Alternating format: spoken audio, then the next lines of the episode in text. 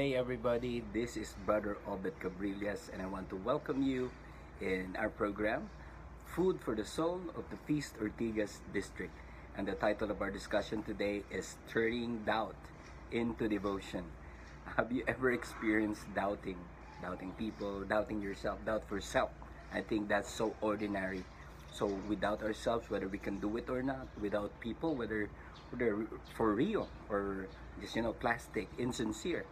And oftentimes we even not oftentimes, but there are moments also when we feel like um, we are doubting even God of what He can do, of what He promised. So we dedicate this to the people who are like me. Once upon a time, you doubted yourself, people, or, or even what God can do really happens.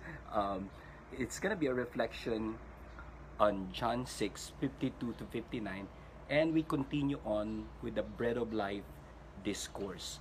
I want to begin by, by reading to you John 6 52, which says, The Jews therefore quarreled among themselves, saying, How can this man give us his flesh to eat?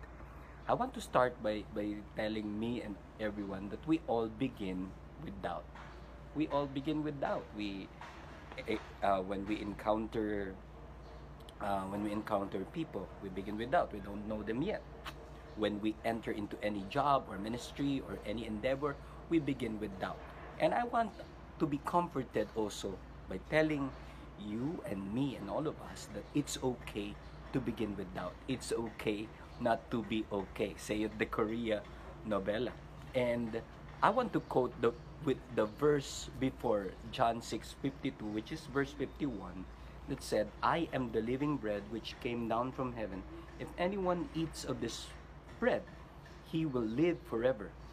The bread that I shall give is my flesh which I shall give for the life of the world. Can you imagine a man giving his, his body and blood? Uh, do, Jesus are we cannibals? So God actually understands you when you doubt.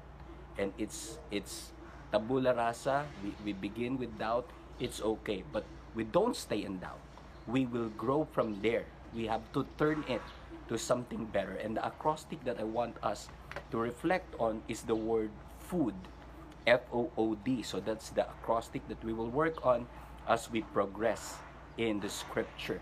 So in verse 53 of John chapter 6, it is said here that Jesus said to them, Most assuredly, or Amen, Amen, I say to you, unless you eat the flesh of the Son of Man and drink his blood, you have no life in you. Letter F is faithfulness, and faithfulness is savoring who Jesus is. So if he's saying that I am the bread, I am the I am the living bread and I give you my, my flesh and my blood, he's actually telling us yes, we receive him in communion with total faith and faithfulness, but also in essence, he wants us to consume him. The word that is used in the, the Hebrew verse is actually not eat. It's repeated there, the word eat, but it's actually not eat, but gnaw. G N A W. You, you don't have to eat, you have to gnaw, to chew it well, to really savor, and just being faithful with that reality of Jesus in the communion, in the Eucharist, and Jesus as in His uh, omnipresence. We have to enjoy and savor. Faithfulness is um, being being uh, loyal to little things and great things. You have to be faithful with your little promises, your big promises, lit, uh, faithfulness to, to your children, to your wife, to your work, to your ministry. And by doing that, we are moving out from doubt and we're veering towards devotion. We continue O. We continue on with letter O, and O is openness. We, we reflect on uh, verse 54. Whoever eats my flesh and drinks my blood has eternal life, and I will raise him up at the last day.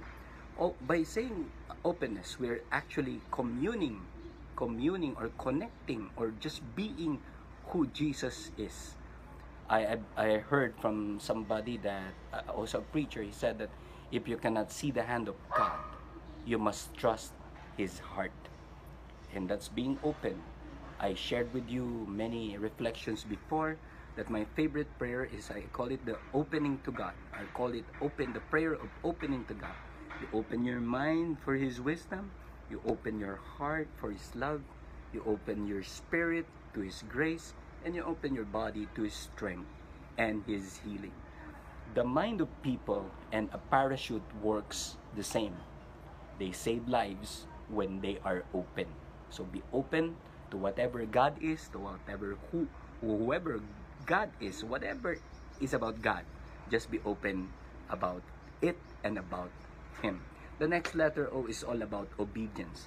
We read from verse 55 For my flesh is food indeed, and my blood is drink indeed. So, what is God telling us is there's no point in arguing. You've got to just obey, you've got to just believe. Obedience is, obedience is believing who Jesus is and just following where, where He's leading us. I love the word obed. The root word of obedience is obed, rhymes with Obet. That's why I love it. And obed means worship because re- the real act of worship is not just raising your hand, singing to God, but the real act of worship is just being obedient. Whether you feel like it or not, just follow Jesus Christ. That just believe in the Eucharist that it's the true bread, the true food, and the true blood that Jesus is giving us. And finally, letter D is all about discipleship.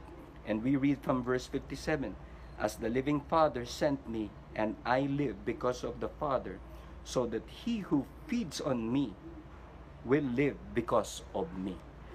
By discipleship, we, we, we, we mean that his presence and essence is transforming us to become better people.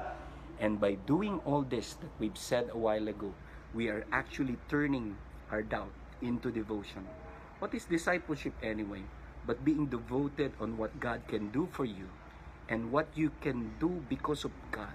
God is transforming you to become a better person, and that very same grace that He is transforming you about will be channeled through you so that people will be changed for the better. Again, I summarize that you turn your doubt into devotion by faithfulness, openness, obedience, and discipleship, cooperating with the grace of God, and you will change it forever. By the way, the, the word devotion is coming from a Latin word which means consecrate. So that's what we will do now, Lord. We just want to consecrate every person who's listening now whether live or whether it's just a shared shared link uh, that we, they will watch later. Lord, we pray that we reconsecrate our lives, mind, spirit, body, family to you and to you alone. We begin with you, we want to end it with you. And we claim a victorious life ahead in Jesus' name. By the way, my dear friends, um, all, all of the feast builders and intercessors of the Feast Ortigas district are praying for you. So you will see a link there in, in the screen. Um, connect with us so that we can pray for you. We all need prayers now. All the more that the crisis is getting, you know, unpredictable. The more we must believe that God will work, the more we need to pray. So that's the calling of God today. Turn your doubt into devotion. This we pray in Jesus' name. Again, this is Brother Obet Cabrillas bringing out the best in you. Kapow!